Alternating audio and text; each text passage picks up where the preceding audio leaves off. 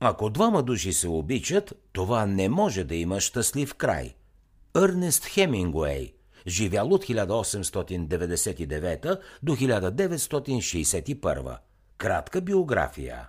Ернест Хемингуей е американски писател, известен не само със своите романи и разкази, но и с изпълнения си с приключения и неочаквани събития живот – той упорито налагал образа си на супер мъж, твърдейки, например, че е преспал с Мата Хари, Ингрид Бергман, жената на африкански вожд и гръцка принцеса, без да се броят стотиците момичета с леко поведение от всички националности.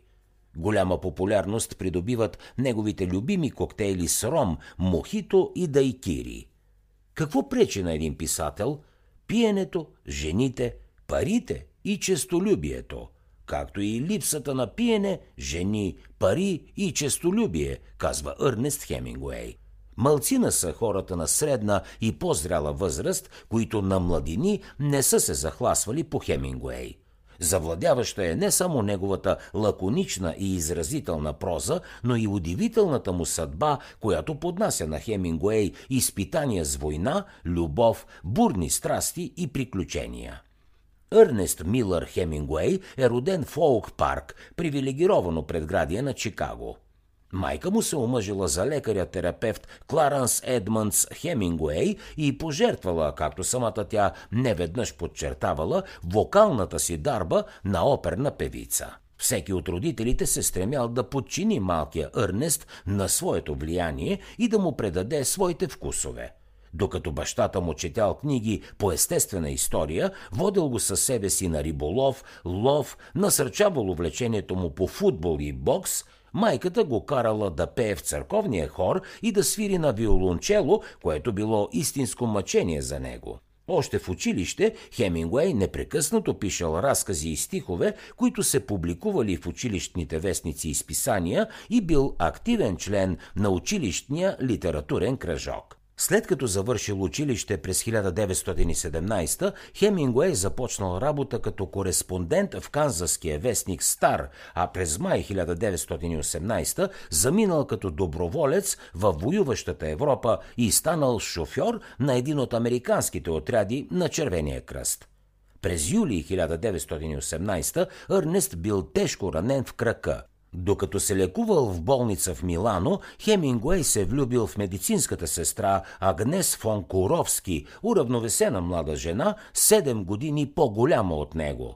Тази връзка се оказала доста драматична.